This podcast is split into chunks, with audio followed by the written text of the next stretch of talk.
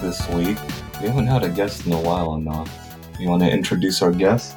I mean, we had a guest last week, uh, but the episode hasn't, Oh, has, it hasn't hasn't dropped yet. So um, Yeah, still on the lookout for that one. Yeah. I forgot. Yeah.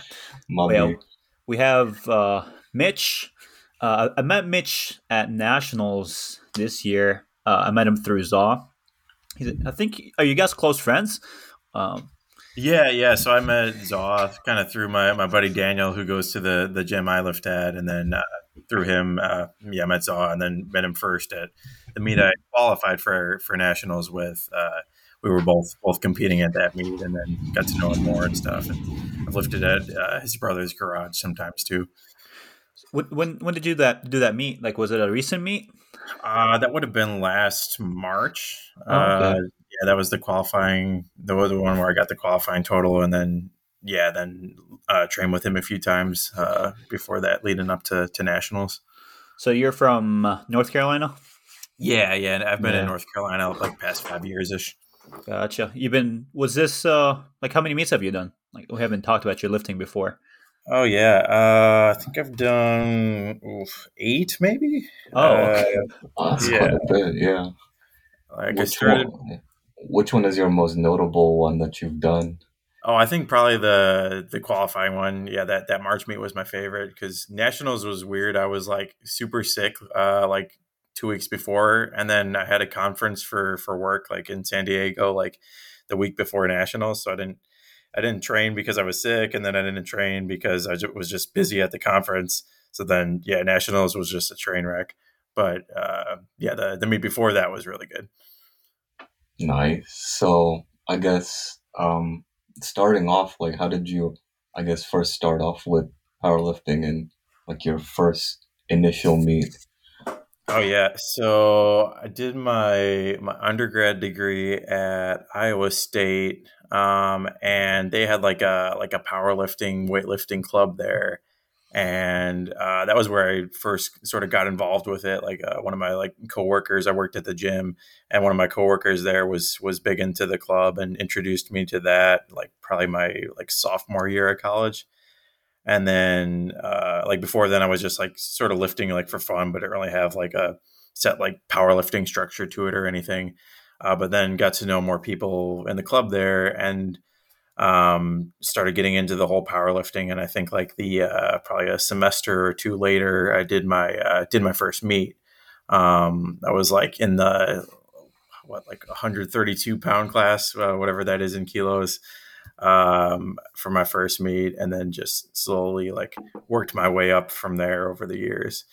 Uh, but yeah, that's kind of kind of how I got my start there, and then um, the club was super cool. It was all like kind of hand me down equipment from the rec center, but then um in my time there, we uh, we got more funding, and eventually by the end of it, we had like you know I think two or three like uh, like competition style like uh, power racks and all of that, and some nice um, Ohio bars, and I think they've added even more since I since I left there.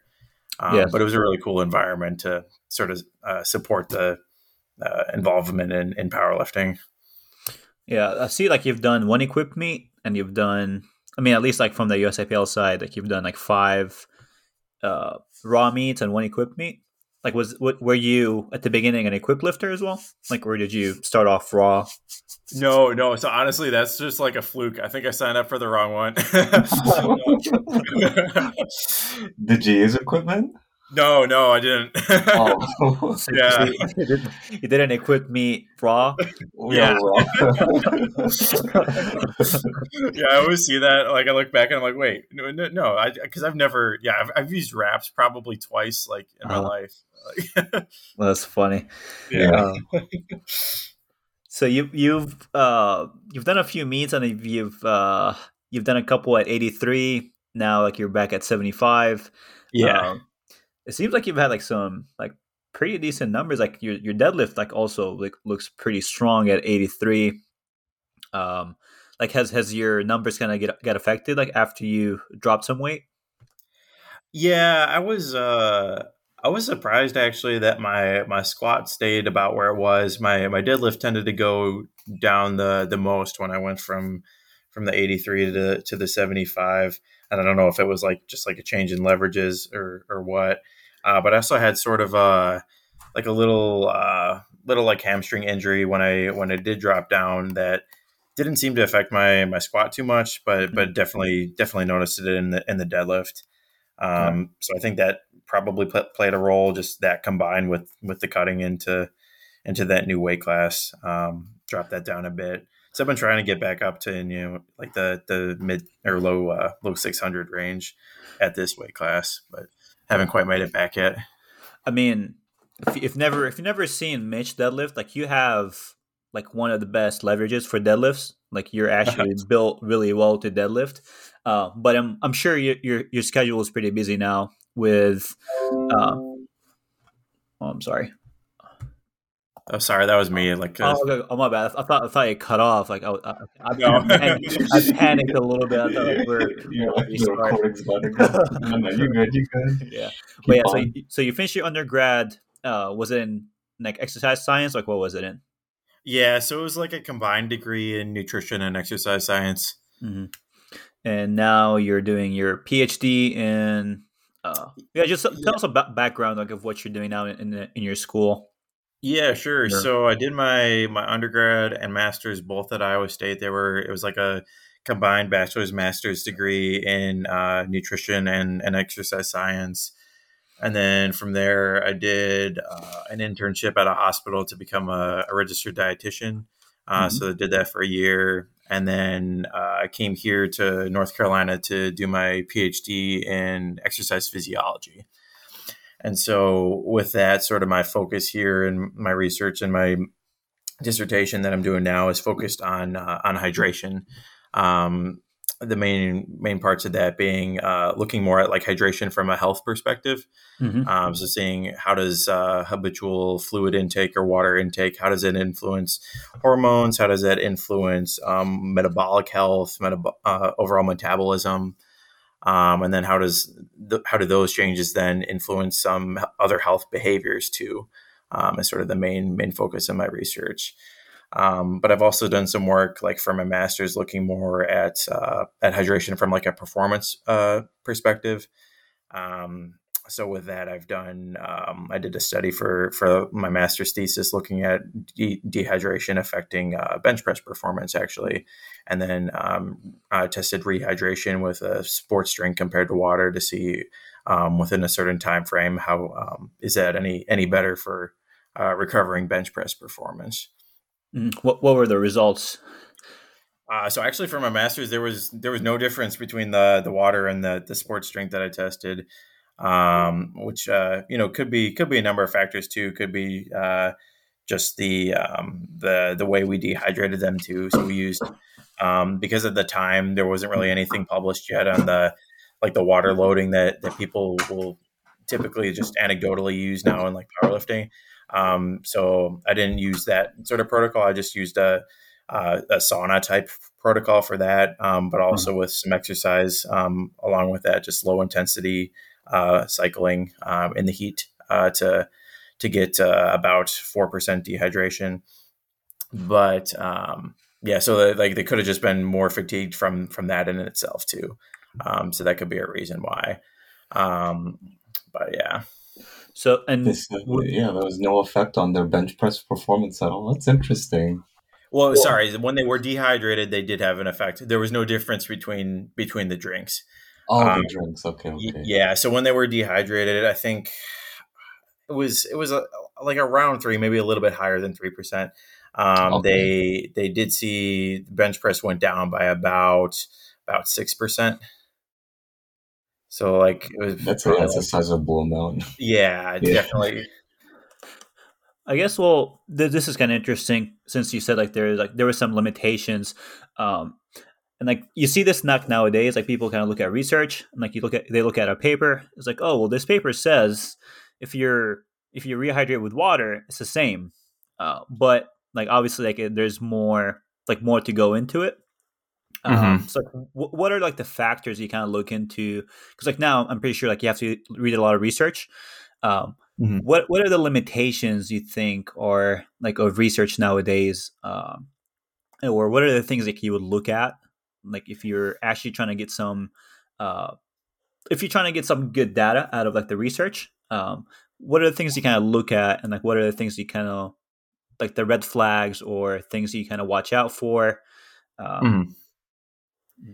yeah absolutely. Like any sort of um, like like blanket like like cause and effect type statement that doesn't really have the the design to back it up um, so you know if you're taking just a, a cross sectional look at you know what uh, like what people whether it's like could use performance as an example just cross sectionally see okay this is you know what what someone's doing and then this is how their performance is like you know correlation doesn't equal causation unless you um, unless you actually design an experiment and manipulate it to to determine that. But people might might show like, okay, this person or these groups of people that tend to perform better tend to to drink this certain kind of drink or hydrate this certain amount, um, and they tend to do better. Um, that's a good first step to like see, okay, there there seems to be a relationship, but then to actually uh, determine cause and effect you want to you want to actually then manipulate that take those people who are who are doing that make them not do that see okay does that affect their performance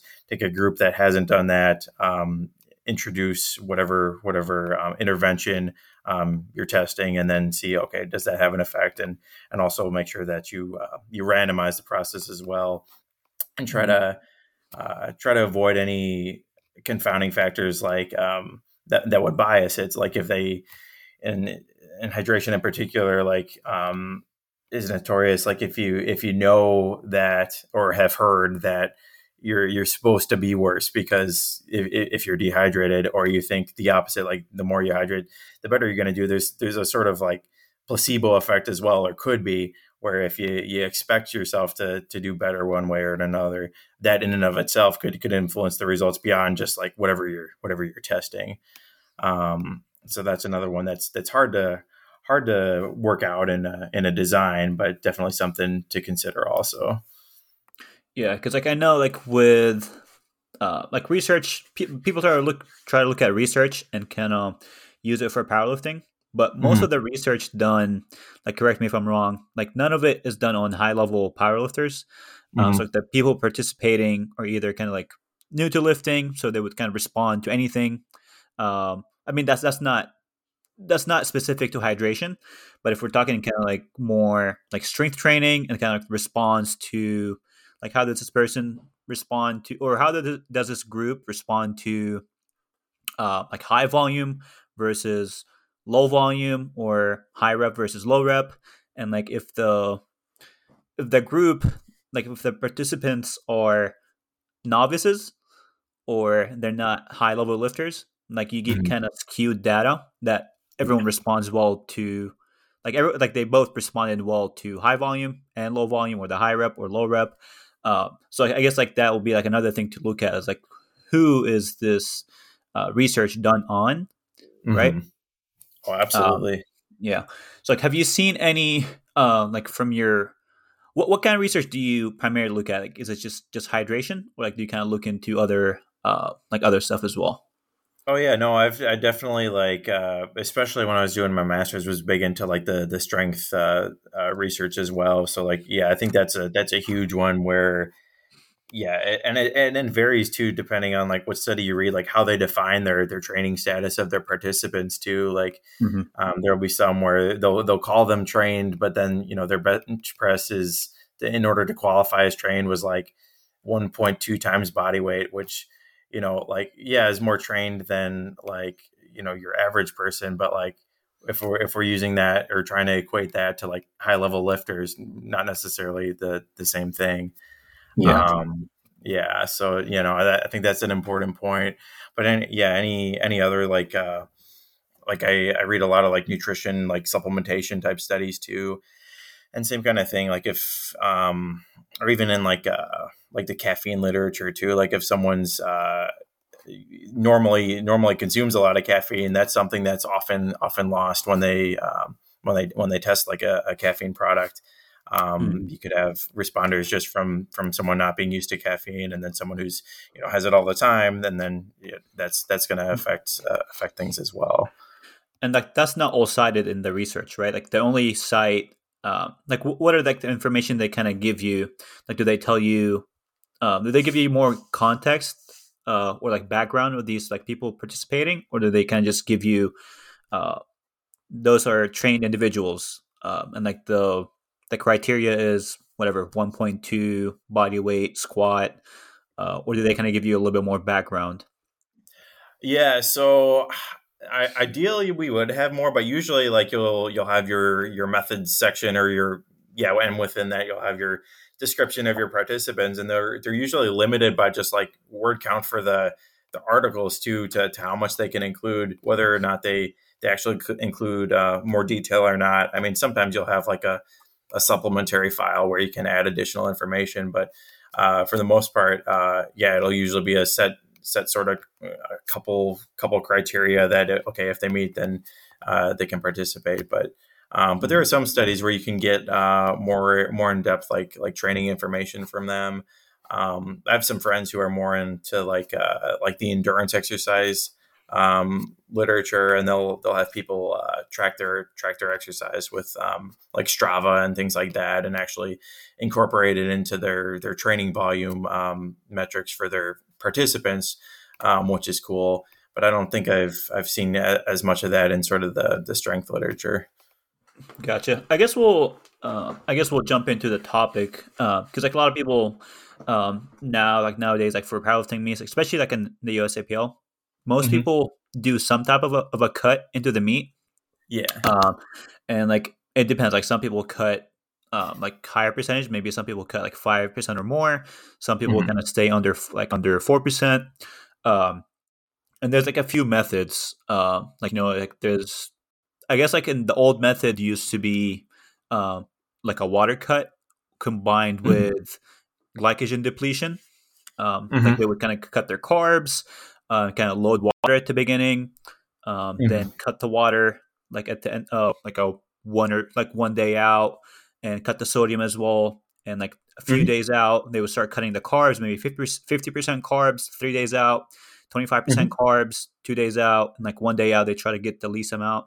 Uh, so like, that was like the old method, and like now people are kind of using um, like food volume manipulation, um, yeah, or like like a gut cut, kind of just eat uh, lower volume, less uh, more dense foods to kind of uh, have less uh, less dead weight in your like in your stomach.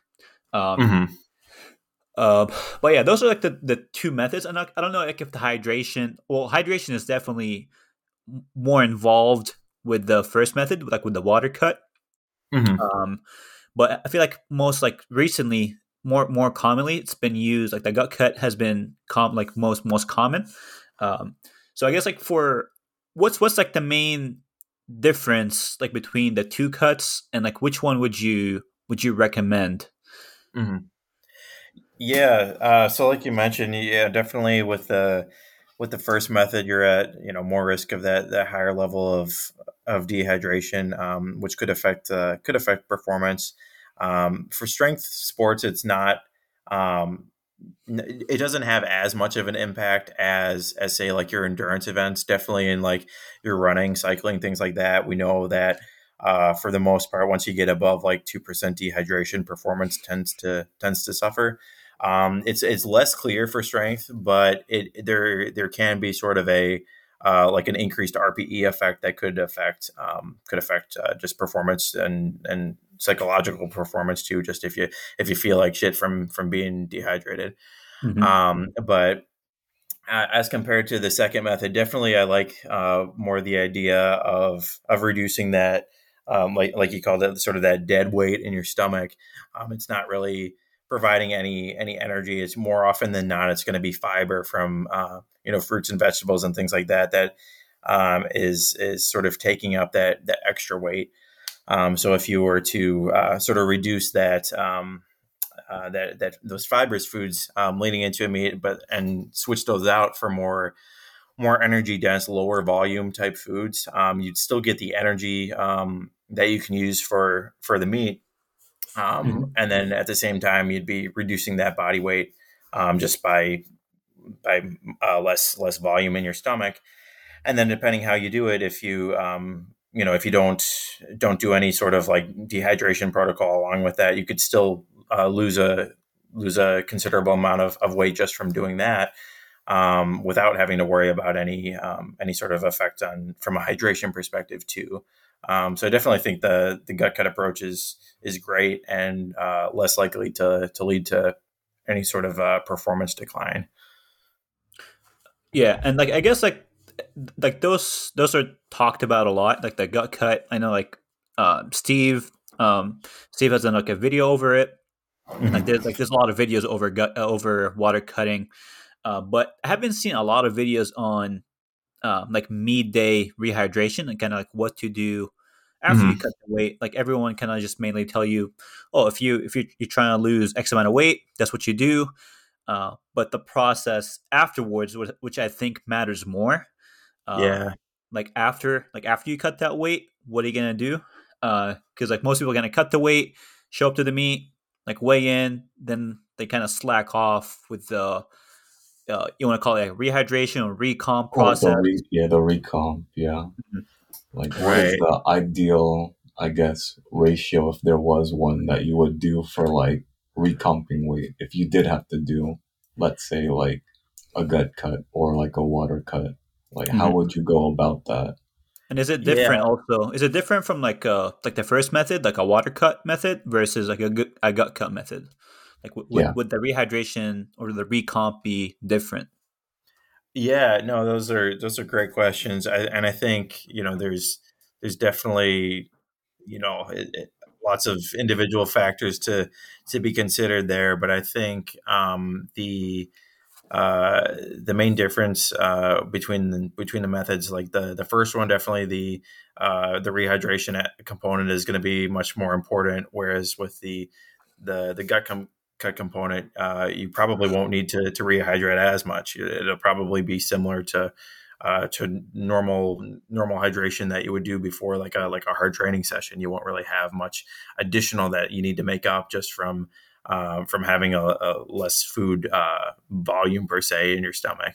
Um, whereas the the first method, you would ideally you would uh, you'd, you'd be closely monitoring where you where you started before you did any sort of water manipulation and then you would try to get back as as close as you could to sort of that um, that that starting point. Um, but the caveat there is that you need to uh, you need to consider okay when you when you actually begin the cut to okay what's your uh, what's your starting hydration status to? Uh, which most people actually actually don't know and it's it's no fault of theirs. Actually knowing someone's like initial hydration status is is actually pretty challenging. There's no real single single best way to measure hydration status. Mm-hmm. Um, even from like a like a spot urine sample um, that can be influenced by like immediate uh, immediate fluid intake um, uh, right before giving the sample. If it's um, if it's uh, if it's too high of a volume, it can actually uh, dilute the urine sample beyond what your actual like whole body hydration status is. Um, so things like that. Um, but if you get someone's uh, the, the, kind of the approach we take in like in our lab is is we'll do like uh, repeated measures over over a couple days, get someone's body weight, get someone's uh, 24 hour urine, um, which you know isn't always like feasible just like in the real world. Um, yeah. But uh, get that, and then um, get their their morning thirst as well. So if someone's uh, trending towards their they're thirstier and their their body weight's lower and their um, their urine volume is lower, then we tend to to think they're uh, less hydrated. Um, or we can also look at their morning urine color. If it's if it's darker, then they're they're uh, they're less hydrated. Gotcha. Um, so I mean, like, I guess like the most uh, practical thing to kind of like the practical data point to track is like body weight for most people, and I, I guess like a visual um, look at like what like like you said like is like your urine darker, uh, mm-hmm. a little bit lighter. Like is like with that that that would be another thing to look at. But most of the time, I guess people track body weight. Uh, mm-hmm. Would that be like enough of a uh, like yeah, like would, would body weight be enough to kind of for someone to kind of look at like okay, like I was 170 pounds um, the Monday before the meet. My goal is to be about 170, 172 after uh, my recomp Like, would that be Mhm. something? Uh, I guess like for most people, what would you recommend for like your average powerlifter? Yeah, I try to use like a combination of body weight and maybe that urine color. Um, just because with body weight too, um, if you if you were to change sort of that the type of foods you're consuming then too, just like after your weigh-ins, and if they were like higher volume foods as compared to when you cut out the higher volume foods too, um, that might add uh, that that would add weight that wasn't um, wasn't accounted for by just your, your body weight change during the cut. Um, that's that's if you change like the, the volume of your food. If you if you keep the the food the food's the same you were eating before though, um, then your body weight should be should be uh, a pretty good indicator of of the, that fluid loss, um, assuming that you're not cutting calories leading into the meet. Um, and that's that's important to, to clarify there too. Like if you if you are um, you know dropping calories for whatever reason, which which I wouldn't recommend, you know, immediately uh, prior to a, to a meet, do that do that uh, you know, earlier in the in the prep. Mhm. Um, but if, if someone was doing that, then then you might see some some body weight loss that's not uh, not only uh, from that water loss. Yeah. Well, I guess like with also like you know there's no uh there's no like um hydration like you don't get dehydrated doing a gut cut at all like even with um because like you're eating different foods and like food also provides like some like food provides hydration as well right Yeah, no, Yeah. that's a good point. Yeah, so you definitely um, you'll get uh, some some hydration from like your your fruits and vegetables and things like that. Um, definitely, they're they're primarily water. Um, so you could lose uh, some uh, from that um, if you weren't um, yeah if you weren't compensating by by like increasing fluid intake to make up for that. Um, it wouldn't be a huge amount. Um, it it's not. Um, uh, like majority of your of of most people's fluid intake or, or yeah total water intake will come from like the fluids they drink. Uh, but yeah that, no that's a that's a great point that yeah you you could lose some uh, just from that. So maybe you maybe you could uh, uh, rehydrate a little bit more um, if you uh, if you're someone who uh, who eats eats a- a lot of fruits and vegetables pretty frequently and then um, and then cut that out. Yeah. Well i guess like let's go like in a spe- well, like a specific uh example. Like let's say we'll take like me for example like i walk around 172 pounds and I, I cut down to 165 like for me Okay. day uh so seven pounds which is i don't know like that's like three and a half percent or something like that i'm not sure Mhm. um, yeah, yeah. well, yeah, so seven pounds. I use a gut cut, uh, and maybe some also like uh like some sodium manipulation. Like the last two days, where like my sodium is a little bit lower, so I am uh losing some some water as well. Um, Mhm. and I make weight through that. Like, and I'm not cutting calories. I'm keeping my uh, my calories about the same, but they're coming from primarily uh, nuts, um, like almonds, pistachios, uh, protein shakes, and maybe some like high dense uh, foods, like maybe like chocolates, ice creams. Um, Sure. But yeah, so those are like the foods I'm intaking, and like the, so- the the sodium, like I said, is a little bit lower in the last two days, and like I make weight that way. Uh, so like I make so I'll walk in, walk in on midday, step on the scale, like 164 and a half. What I do? From, what what do I do from there? Sure. So yeah, so you lost about what that like like seven seven ish pounds or so. Mhm. Um, so ideally, so it's it's it's definitely hard with the two hour weigh-ins. Um, but I, ideally, to get back to sort of that that starting hydration um, status, what we normally recommend is is a, at least at least hundred percent of of what you lost. Um, so in this case, um, uh, you take your your seven pounds and uh, convert that to uh, to kilograms, and that would be about um, how much you would then um, have in in liters um, uh, liters of fluid. Gotcha. Um, okay. Oh, and uh, really, what we we would do is is have a little bit more than that because because of the short time frame. Um, if you want to get back to that uh, that full uh, re- restore all that all that loss, really, what you want to do is have have a little bit more than that because uh, when you when you consume that large uh, that large amount of fluid in, in sort of that shorter time frame, uh, you will be peeing out a lot.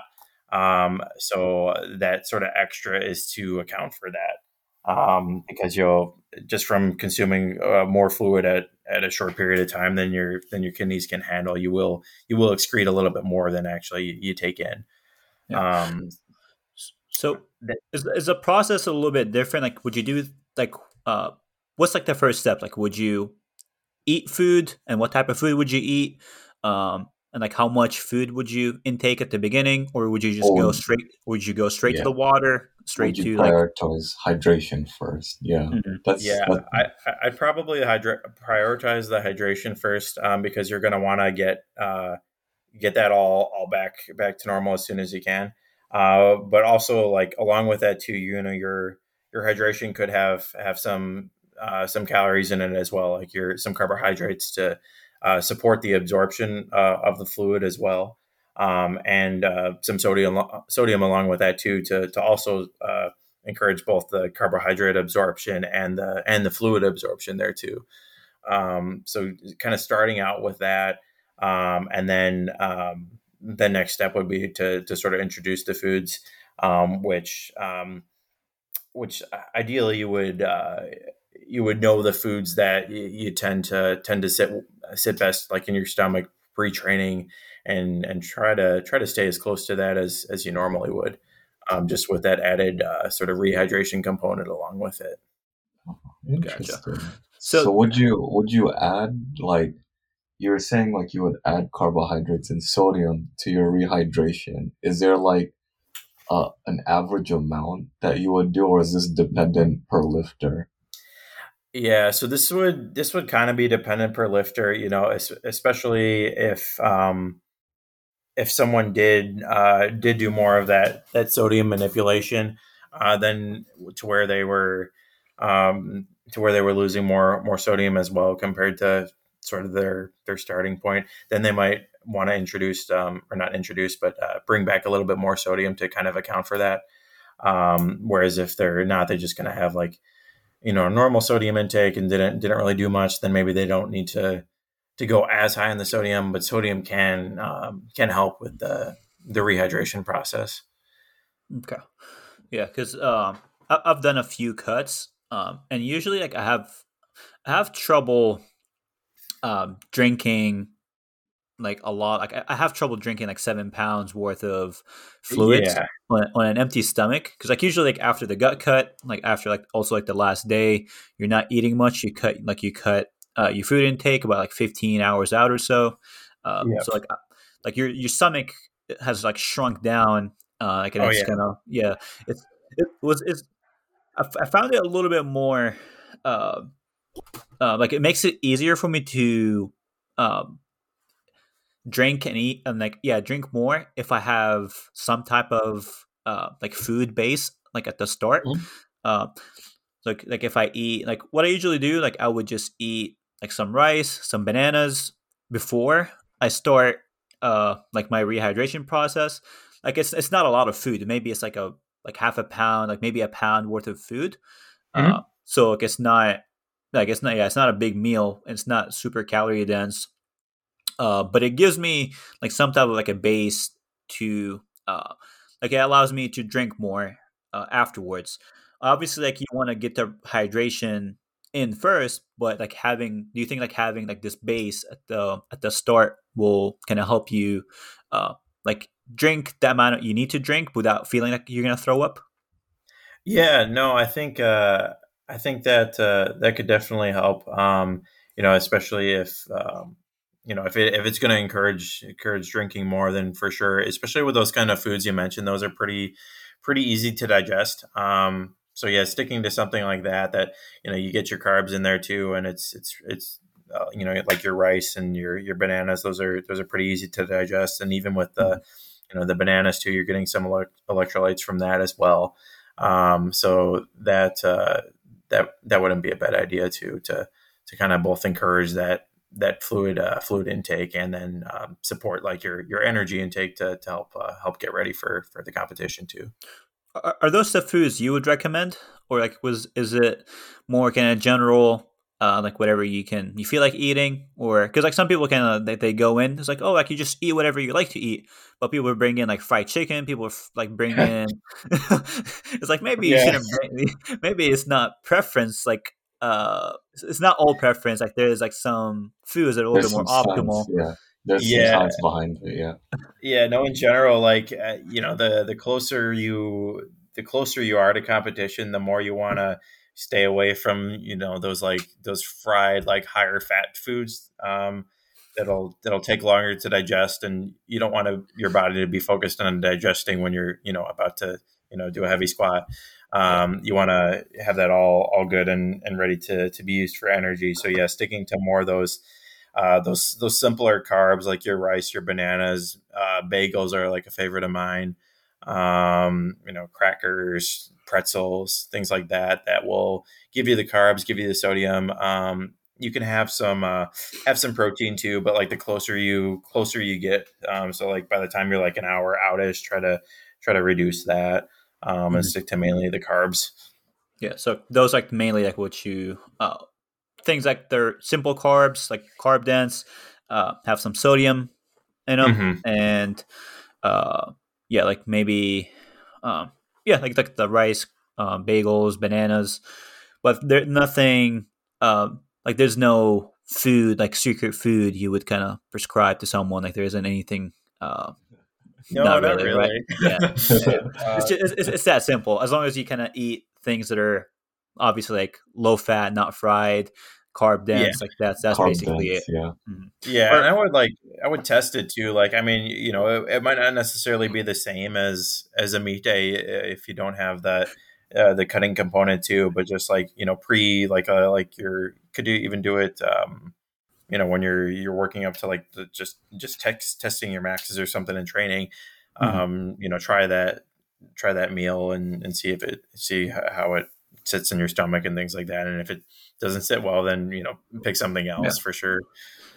Yeah, because like for me, and like I guess like for uh, a lot of powerlifters, like they trying to optimize everything, especially Mhm. uh, especially like after some like the the recon process is like so huge. Like on meet Mhm. day, like it, it plays like a big factor in your performance.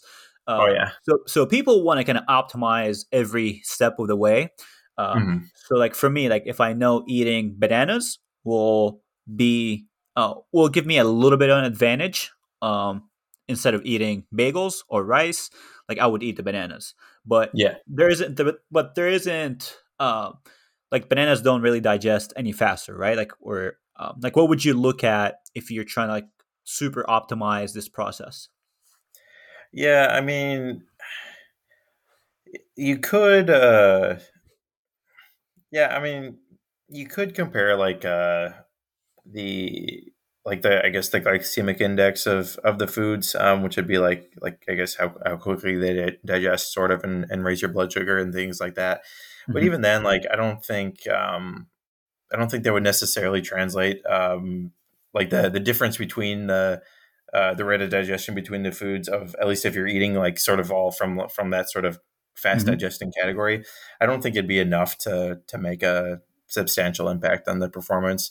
Gotcha. Um, more so, more so, I think the sort of like the the psychological aspect of oh okay this this is a food I'm familiar with this is a food I've I've had before in training like my my body's used to used to having this sort of food Mhm. um, I think that's that's going to be the the bigger advantage as compared to, to to trying something else.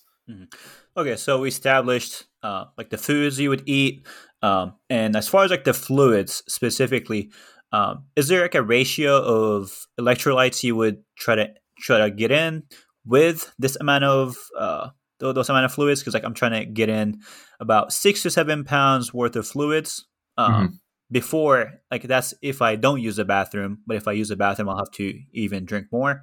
Uh, Right. is there a ratio you would look at? Like, how much sodium are you looking at? Because like that's also something that's not super clear for everyone. Mhm. Uh, like I've I've seen a few example of people either intaking too little, um, Too much. and I've seen people intake way too much and like Yeah. have like the opposite. Like this, they start cramping because they're intaking way too much. Uh, so I guess like what's that sweet spot? Like what would you shoot for?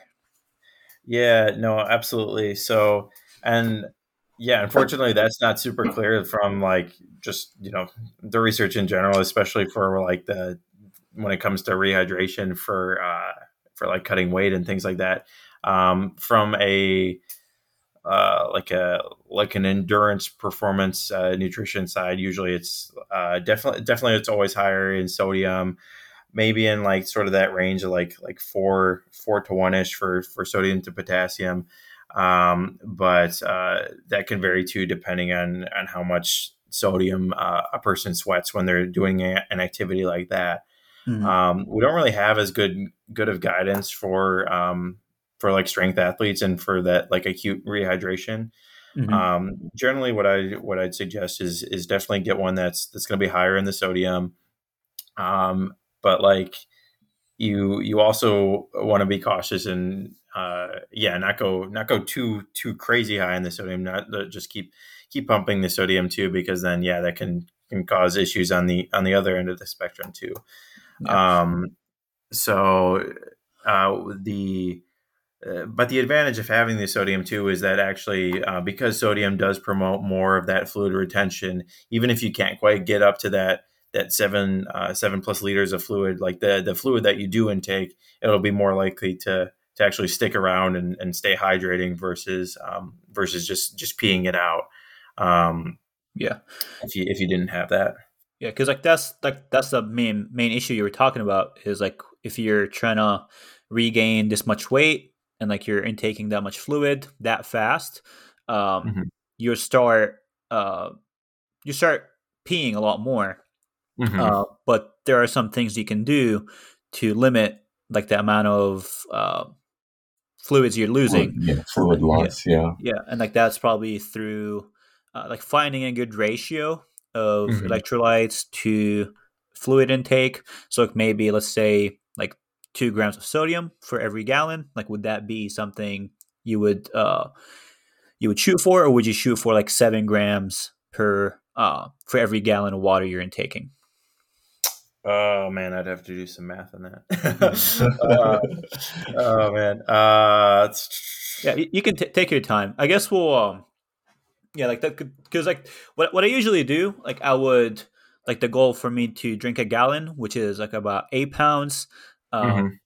and like that's that's throughout the meet. So I try to drink like half a gallon before uh before I start squatting. So like that's about four pounds, and get let's say 32 ounces of Gatorade, maybe another 32, 32 ounces of Pedialyte. So like that mm-hmm. equals about eight pounds plus the food. That equals nine pounds. And if I use the bathroom a couple times, uh, like I'll sit, I'll lose maybe like a couple pounds from that. So that's like my seven pounds. Uh, but mm-hmm.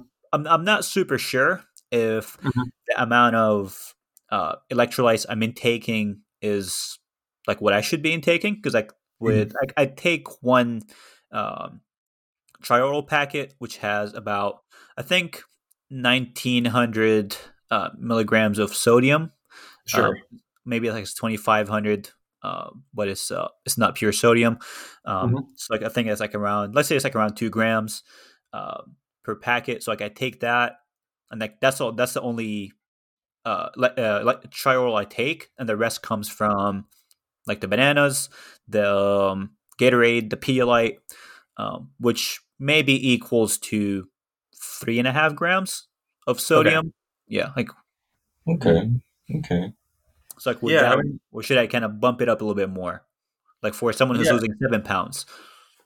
Yeah. So so when you when you do that, do you find that you're uh, like when you're close to, or when you've I guess you've d- determined that you're done uh, done with like the rehydration process? Are you are you able to kind of kind of sit back around uh, where you started then before the cut? Yeah, I always aim to um, like make it to like like the, the body weight I started at. Uh, and like I know I, I monitor monitor how like how many times I use the bathroom, and I usually yeah. like on meet days, I usually don't use a bathroom. Maybe I use a bathroom once or twice. Mm-hmm. Uh, and it's like maybe like I would maybe take a piss like once or twice, lose a couple pounds. Uh, but like for the most part, like I retain all of it. Sure. Um, yeah. And like I don't know like if it's that coming from uh, the the electrolyte intake, like that I'm kind of is like is like maybe the ratio I'm intaking mm-hmm. is is like close to what I should be intaking. Um, or I don't know like if I should be if it should be a little bit higher so I don't lose that like those extra two pounds that I'm uh, maybe maybe I can find like a more optimal uh, ratio so I don't even use the bathroom not even once. Because like that would be nice like if I don't have to rehydrate another two pounds like that would be even even better. Uh, but usually yeah. it works pretty well. Yeah no I think uh, I think that's good, but I think also like um, even if you uh, even if you aren't necessarily like like hundred percent back up to um, to the body weight and maybe you know have to use the bathroom or whatever and you know or like a pound or so off. I think um, I think from a hydration perspective there like uh, you you do have some some leeway. I think um, like within like a like a one to two percent range. Like if you're if you're within that. Um, mm-hmm with your your rehydration, I think you're I think you're still good.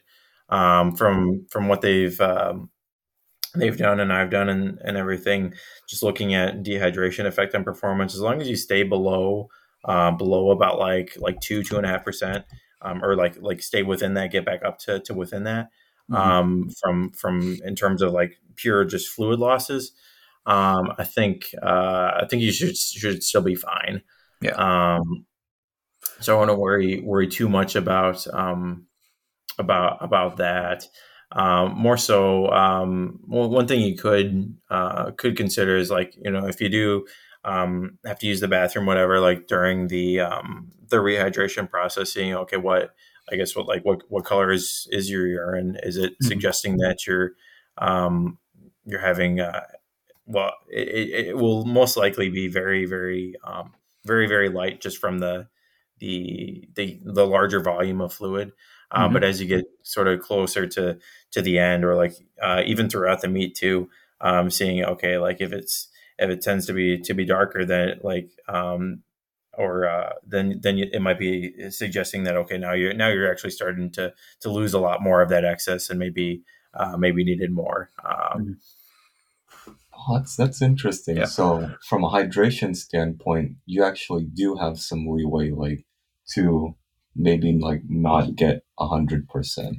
Yeah, when it, when it comes to like uh, to your strength uh, sports, um, if we're talking just just purely from that performance perspective, yeah, you yeah, like sure sure it, w- it would be good to um, to rehydrate completely, but actually um, it, it, probably won't have have much of an effect, um, if any, um, if you're if you're still within like that one to two two percent um, range. Um, even if you think about like in in uh, like in training too, especially if it's um, like hot in whatever gym too, you're probably like around that um, that sort of percent body mass loss and not even realizing it too. Mm-hmm. Yeah. Okay. So that's I didn't I, I didn't know that. That that's kind of interesting. So yeah. like that could kind of guide how you um you know what you pick in terms of recomping because mm-hmm. if you have that kind of leeway, you know, maybe you could prioritize like Anas you're talking about eating like another banana or more high glycemic index foods or anything like that. If if you have a little bit of leeway in terms of recomping using hydration. Yeah. But I guess like um because like I, I do want to kind of get some like some numbers uh because people want like want to like a reference point like some some like a guideline uh, sure uh, so like you said that there isn't a clear uh, prescription for electrolytes no or for sodium I, I, mean like would you say sodium is like is the more most important uh, like thing you're looking at or like is it uh, like sodium as well i mean potassium like like is there anything anything else you would look at uh, yeah, sodium, potassium would be the, would be the main two. Um, sodium, sodium definitely more so just from that fluid retention aspect. Uh, but potassium also from uh, from sort of an intracellular hydration perspective, mm-hmm. um, and that's definitely not not quite been figured out. I mean, uh, that's kind of what I tried to to look at more like with uh, with my masters, um, seeing okay, like maybe if we had like a higher potassium drink, would that affect uh, strength uh, performance better? Um, but I didn't actually directly compare it to like like a high sodium drink. Mm-hmm. Um, but uh, as of now, it seems that you know from a at least from a regaining like fluid perspective, more that sodium. Um, but it, we always we always have a balance um, between uh, between the electrolytes in our body for just to allow for proper uh, proper muscle contraction to begin with. So you like you don't want to don't ever want to just load up purely on the sodium. Uh-huh. Um, that's why that's why all these uh, um, these different um, whether it's Tri-Oral or or Gatorade or any of those. That's why they always at least have some potassium to to try to uh, account for that. Because if you if you just do pure sodium, then that's where yeah you can run into issues like your cramping and things like that because you don't have Oh, that yeah. that sort of balance. Um, yeah. Interesting. Yeah. because in yeah in a Tri-Oral packet it has well it, it's not pure sodium it has uh, like potassium chloride and sodium chloride um, so the t- potassium chloride is like 1500 milligrams and the sodium chloride is 2600 milligrams Sure. uh, i'm not sure like what that translates to uh, potassium and sodium i know it's Mhm. close to like i said like 1900 uh, uh, sodium and maybe i don't know uh, maybe like a gram of potassium um, okay.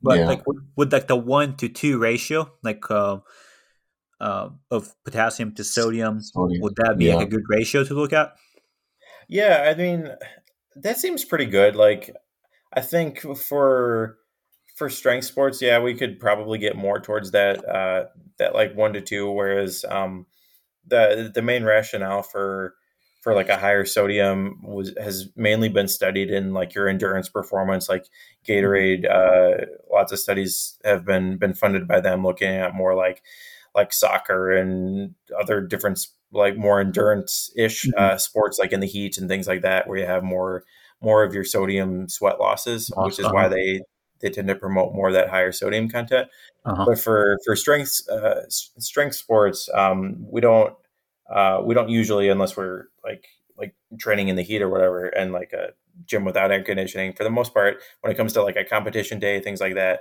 um, we don't uh, we don't necessarily have have those those kind of losses from from like the sweating aspect or things like that. So Mhm. that's where yeah we might be able to get away with more of that that one to two ratio. And like for like one packet like one of these would you say like if you intake if you take one packet of Tri-Orals make sure to at least drink half a gallon with it? Like would that be something you because like again like i want to like know uh give people like a rough guideline because so they're not Mhm. intaking too much and they're not intaking too little so like somewhere like like a range like what would be a, range you would look at because I know it's Yeah. not, it's not super clear like, like you said uh, but right. Mhm. Um, let's see. So if we do, um, so you said it's about uh, what two grams of, of sodium in a in a packet?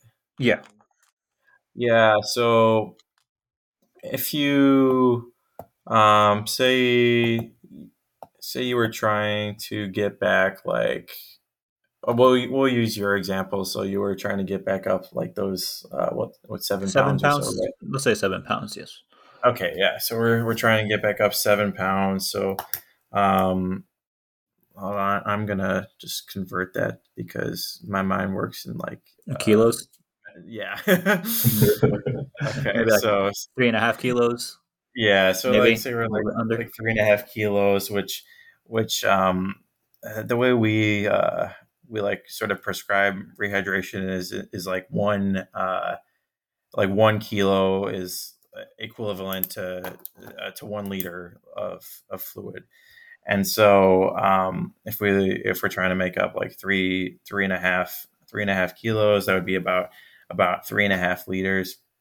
And so with that if you you know if you had one maybe i mean if it was possible maybe like one and a half packets um, Okay.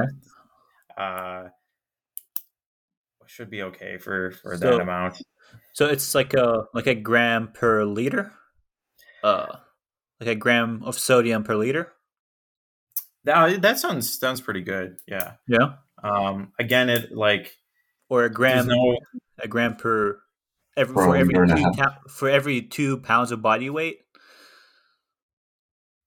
um let's see because like a kilo is about uh yeah yeah two yeah pounds, kilo, is So- about two two yeah 2.2 Mhm. pounds um so yeah so then if we uh, if we did that, that would yeah, that would work out to be to be about that, right? Mhm. Um, yeah, that sounds sounds reasonable. Okay, so that, that would be like a Yeah, rough there you go. guideline Yeah, of like how rough. much you should be intaking. Maybe like uh one gram of potassium for every kilo or for every two pounds, and um, is that is that what it was? Um, and Yeah, no, no, it was half. It wa- it was one gram of sodium for every kilo, so for every two pounds, Mm. and maybe one gram of- yeah. of potassium for every four pounds, or two Yeah, kilos. yeah, yeah. That sounds that sounds much better. Okay.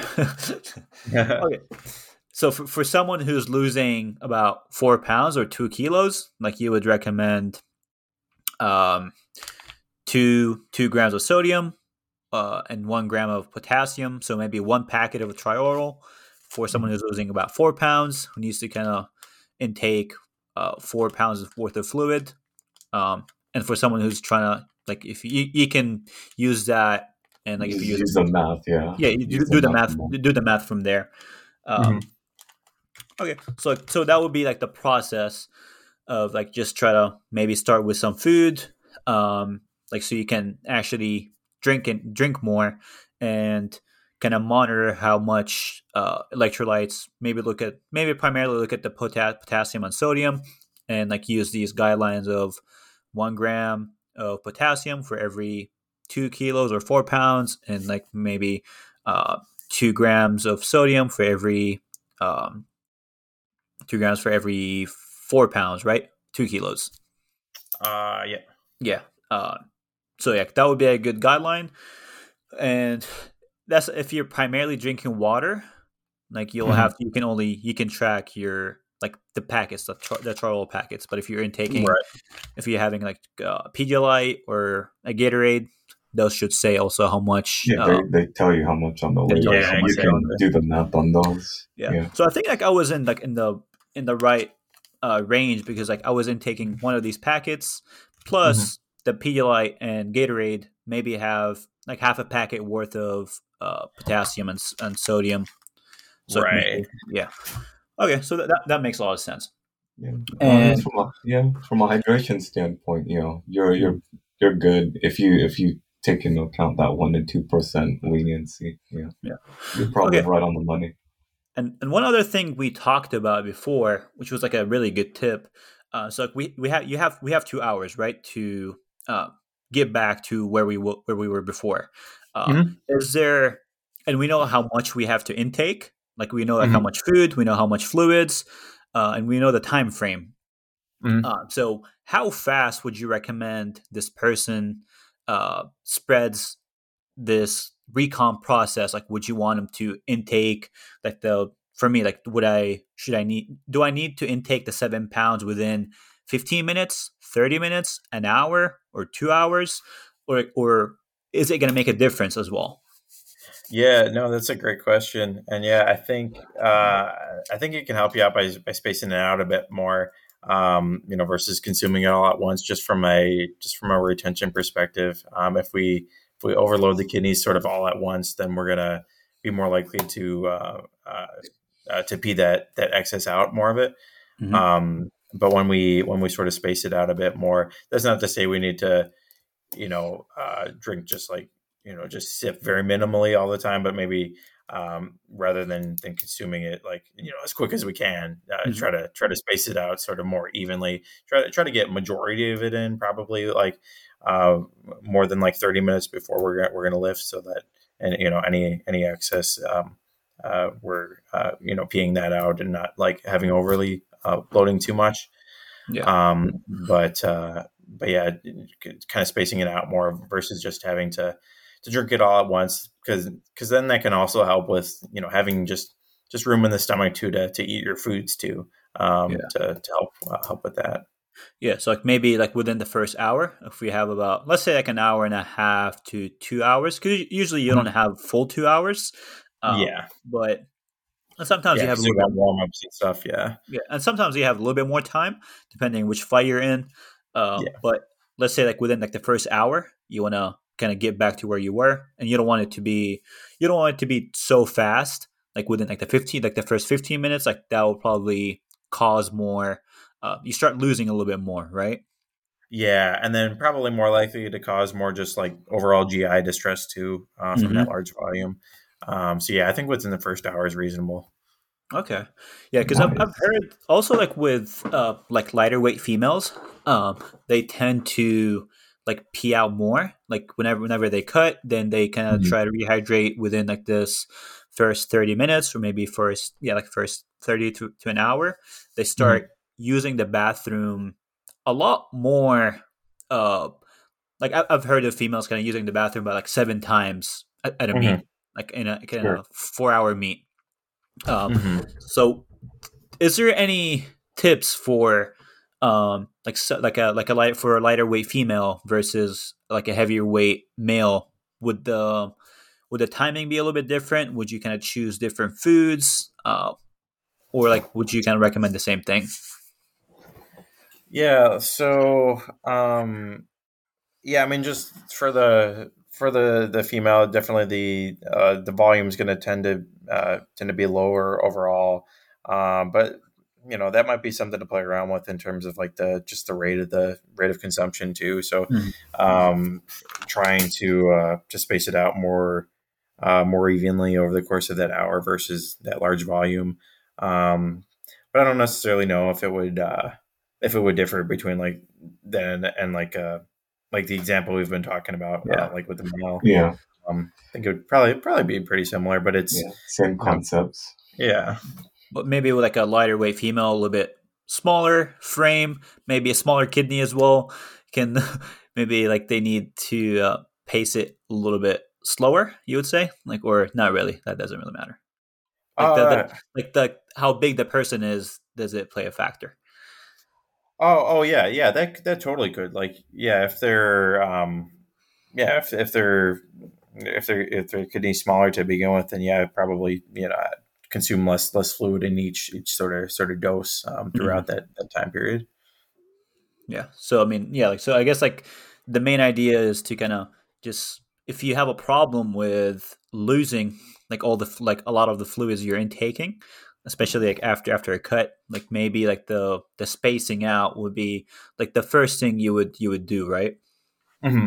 yeah. yeah okay well this is this is i mean i feel like we got like a good yeah like a good guideline for for people like what to do like after they kind of step on the scale uh, and like they know how much like how much weight they have to regain uh, now you have a guideline like okay like what foods to eat what uh, fluids to intake how much uh, how much sodium and potassium you have to look at and like the time frame you want to intake this uh, those those foods and fluids uh, in like um so yeah that that gives people kind of like a good like a step yeah, starting step, point yeah. yeah good step by step what to do yeah and that's and it's important to point out too that like that's kind of just like a starting point too. Like, of course, it's gonna gonna uh, like you'll you'll find like what works works best for you or or doesn't work best for you. But like this kind of um, kind of tries to to cover the bases um, as much as you can.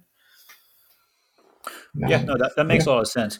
I yeah. guess let's let's like I mean we'll take a because like it's, it's been an hour. We'll talk. Let's talk a little bit more about your your own research and like what your what the future looks like for you and oh, I sure. guess yeah, go ahead.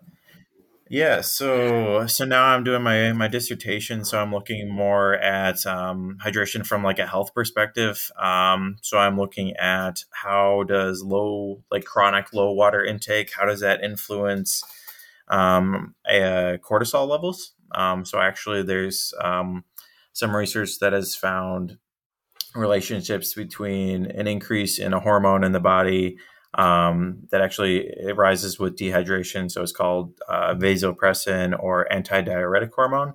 So when we don't uh, don't consume much fluid, this hormone is actually elevated, and actually um, it helps to retain fluid. Mm-hmm. And so um, I'm looking at uh, sort of the the other health effects of, of chronic uh, elevations in this hormone. Um, and one of them that's been shown is actually vasopressin may may increase cortisol levels and then cortisol has um, been associated with um, with different health conditions. It's um, it can affect uh, blood glucose regulation um, and things like that. So I'm sort of trying to to get more more detailed information um, from people by looking at their looking at their cortisol levels, looking at their fluid intake, um, and seeing okay how does um, how does this um, chronic low water intake how does it influence someone's cortisol levels and then how does this impact other other markers of health like their um, like glucose response appetite hormones things like that mm-hmm.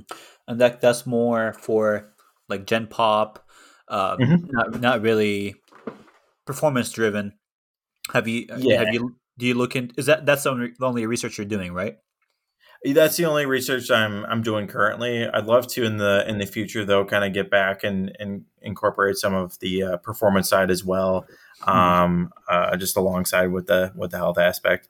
Um, yeah, definitely. Yeah, that's, that's interesting. Because um, he said like um, for like you said chronic chronic uh, like I guess like how how long how long would would that uh like would that mean? Like if you're chronically dehydrated would that mean like you've been dehydrated for like a, a month or like or? Yeah so that's a great question. Um so how i'm looking at uh, for people in my study now, I'm sort of looking at like over the course of a month, like seeing what their their fluid intake has been, and mm-hmm. then sort of monitoring it for a month, um, based on uh, like I'll get like a, a self reported sort of survey survey measure of their their fluid intake, and then see okay what's their actual intake for for this month, um, but yeah, I mean, it's harder to harder to get uh, longer term um, information um, on fluid intake. Um, but uh, yeah, there's been some some studies that have have looked at just uh, just cross sectionally, like different different age groups, and looking at fluid intake and things like that, and uh, correlate them with with different disease states. Uh, but for my purposes, yeah, I'm, I'm sort of looking more of that like sort of month or two time frame. Mm-hmm. Have you encountered a lot of limitations? Like, has it been difficult to find like the right people like for for this study? Uh, like, have you uh, like what kind of limitations are you are you working with? Like, what's the what, like what are the difficulties you're having to deal with doing this type of research? Yeah, so actually, I've been surprised that it's been harder for me to get like the the high category, so people drinking a lot of fluids, harder than I than I expected. Mm-hmm. Um, I, am I'm actually getting a, a, decent number of people from the the lower group, so not consuming much, and then the the middle group was pretty easy to to recruit for. Mm-hmm. Okay, and uh, I guess what's what does the future look like for you? Like from a powerlifting standpoint, like are you actually do you have a lot of time now to uh, like keep powerlifting for training, or like are you mainly focused on school, like your research? Has you has yeah. your training taken a back seat? Yeah, so I think it took a back seat probably the the past couple months, but like I'll, I'll still go in and train just more so like to you know to have fun and stress relief things like that. I don't really um, don't really have uh, a set meet specifically on the horizon, but I definitely um, definitely want to compete in the future still. Mm-hmm. Um, there are some that I've I've seen next year that uh, I might consider that would that would take place like after I'm ideally um, done with data collection for my dissertation. Mm-hmm. Um, so I'll hopefully, fingers crossed, I'll, I'll finish that up soon, and then uh, then can get back back into a into a meet because I'd love to love to get back on the platform. Um, but otherwise, now I'm you know applying for jobs and stuff too, which is you know stressful in and of itself. yeah. Um, and like you'll be when will you be done? When you'll when will are we going to be able to call you uh, Doctor Mitch? Yep.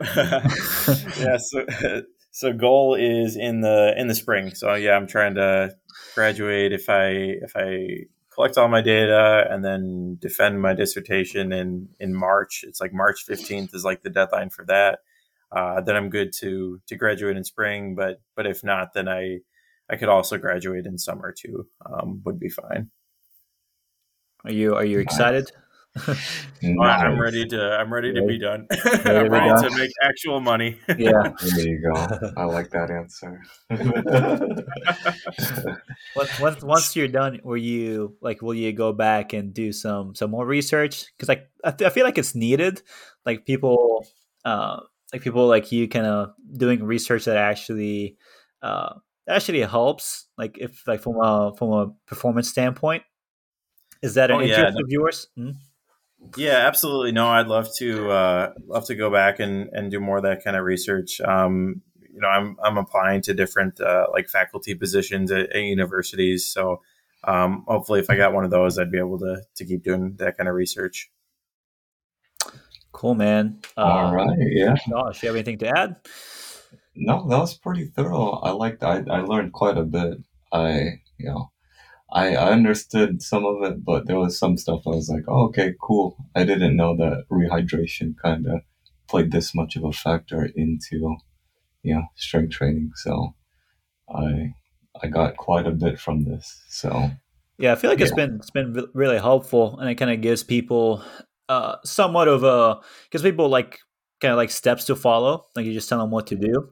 Uh, like if you give them like hard guidelines to follow, they're more more willing to follow it than just like oh because just mo- most of it you is just word of mouth or my coach says to do this and do that you know Yeah. Yeah. This is like this is at least for someone who has no clue on where to start Mhm. gives them a, a blueprint or a guideline and be like okay well that that'll that works Yeah, there's a lot of misinformation out there, and like there isn't hard guidelines for people to kind of follow, or at least like rough guidelines. It doesn't have to be hard guidelines, like so like a rough estimation of like what how much you should intake, what kind of foods and fluids.